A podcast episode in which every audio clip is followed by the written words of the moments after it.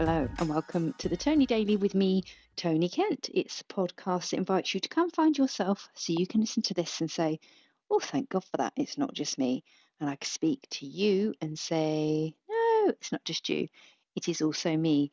I'm feeling very jolly and buoyant because the French national anthem has just been on. Um, so, France playing Australia in the World Cup. And there's nothing like a bit of is it called the Marseillaise? And then they played the Australian national anthem. You're like, Christ, that is boring. Um, and I think I read that when England played uh, yesterday, yesterday, uh, there was a lot of God Save the Queen, the Queen, which I quite like that we should have a queen instead of a king. Um, so, yeah, feeling happy and buoyant. And also, when I dropped my daughter off at work, um, we rounded the corner uh, that leads to the pub, and the whole thing was just lit up in little tiny, just a just a nice, you know, um, not discreet. That's the wrong word. Subtle, a nice subtle row of tiny lights along the roofline. And you're like, oh, tasteful. That's what tasteful. And of course, we had Heart Christmas on in the car. So, uh, yeah, I was like, oh, that's nice. Um, so I felt quite festive. And then I felt quite French. And um, got a lot of stuff done today as well. It's been quite productive. Uh, had to write about, what did I write about today? I wrote about, oh, some IBM software that helps with sustainability, don't you know? Um, and that was good because I got that done. Had a good team call with people that I work with. Um, we're like a collective. we're, we're a collective because we're all freelancers. We all work together. And um, we're all very happy doing that. We have quite a good laugh. Um, and then I had a review call for my brother who's disabled. Um, and I think I can share this with you. So, for those of you that know a little of my uh, family history and have spoken about this um, to a fair degree, and I did record a video about my brother and about what happened when our mum died. Um, so, he has Down syndrome and some other disabilities, and he lives in um, care and always will do um, because he can't live independently. Um, but for quite some time, not quite two years, for over a year, for over a year, they've been trying to get him to wear a CPAP mask, which is something that you wear if you have sleep apnea. And sleep apnea is where you can momentarily stop breathing when you're asleep and it sort of forces you to wake up.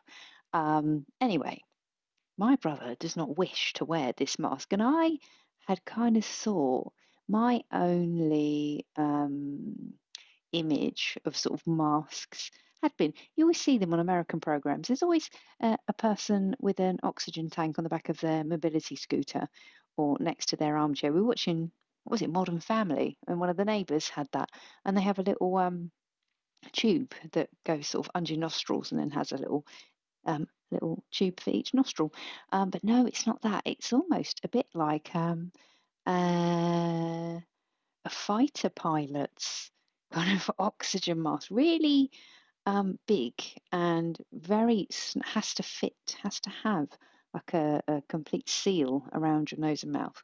Um, so not um, subtle or discreet like the little Christmas lights, but quite a large, serious piece of equipment. And ever since it was introduced, my brother has said, I don't want to wear this, please and thank you. And every night, the care staff um, have tried to encourage him to because actually, you know, he may feel more refreshed to get a better night's sleep if he wears the mask. But I've looked at this mask and I thought, I don't know if I could get sleep wearing the damn thing. And the machine does make a noise. So, uh, yeah, he started off with, mm, I don't wish to wear it, please and thank you. And then started to hide parts of said machine. and when he was asked where the bits were, I don't know. I don't know where they are. Please and thank you.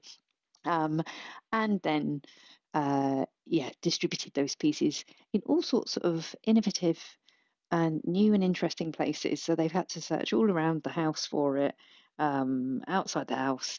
Um, I think once he hung the mask outside his bedroom window. Um, so, you know, he's quite got some ingenuity. And finally, and bless him, when he stays at our other brother's house, my brother tries to get our brother to put this mask on. He says, No, please and thank you. I'm just not doing it. Um, and a big thing when you have, um, or when you are a disabled adult, something that's really important is um, giving people as much choice as possible um, based on comprehension, safety, ability to make decisions.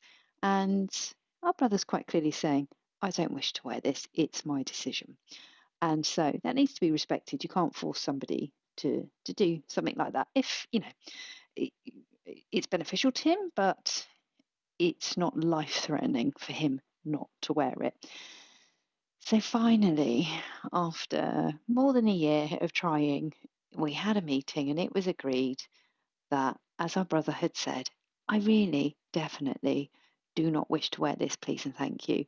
And if you continue to try and make me wear this or encourage me to wear it, I will continue to hide the pieces. it's been decided that he doesn't have to wear it. So, a happy day all round. And he is going to be over the moon to be told that I'm not going to try and make you wear it anymore. Please and thank you. And I think they're going to get him to help them return the unit to the local hospital. Um, and yeah, just have to make sure he doesn't like kick it through the doors and go ha ha ha ha. Um, so that is all goodness, and um, I've been quite touched with a few responses to the podcast actually talking about dealing with stress and dealing with family challenges. Um, so, thanks if you're one of the people that has gotten in touch. I'm gradually working up towards doing some proper writing. It feels like I'm in a bit of a uh, a moment of figuring things out. So, I'm definitely going to spend once I've done a year of this. I am going to do a proper year of everyday writing. And I guess what I'm trying to do is find the right angle because there's an awful lot of distraction when you think about where could I spend my time? Where could I help other people? What do people sort of respond to? And I listened to a great episode of The Diary of a CEO today, which featured Labrinth. And he was just so eloquent speaking about his experiences of being signed by Simon Cowell and how he got kind of lost in that uh, being told what you should look like, what you should sound like, who you should be dating, the kind of music you should be making.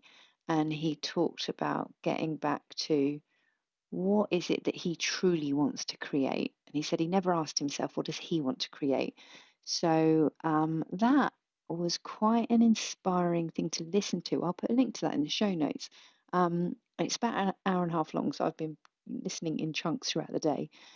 But um, yeah, lessons for me in there for sure.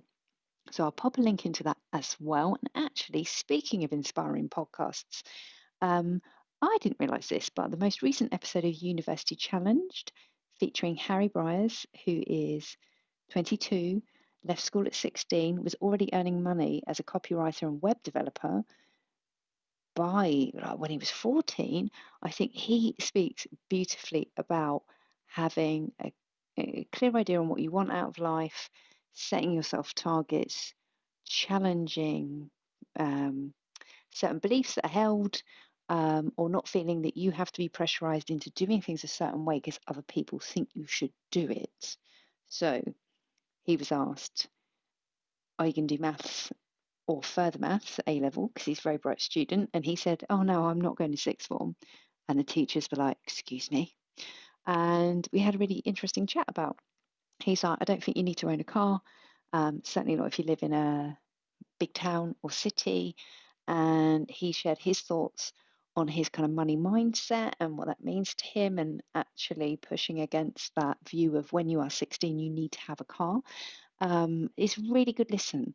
So if you've got teenagers that I don't know, want to leave school at 16 or are looking for a bit of inspiration from someone who's closer to their own age, or you're a parent who's got a kid that wants to leave school at 16 and you're thinking, oh my God, no, um, give it a listen. So I'll put a link to that in the show notes too. And what I hadn't appreciated was he shared it today on LinkedIn saying, I did my first ever podcast. So I love that I gave somebody their first podcasting experience because I have been that person who was a guest for the first time, and now I've been able to make that happen for someone else um, at such a young age. And I think he's going to go on to do some really interesting things. So there you go. Lots of goodness and vim and vigour. And what I hope for you, I hope that you have a little earworm of the French national anthem now. La la la la la la la la la.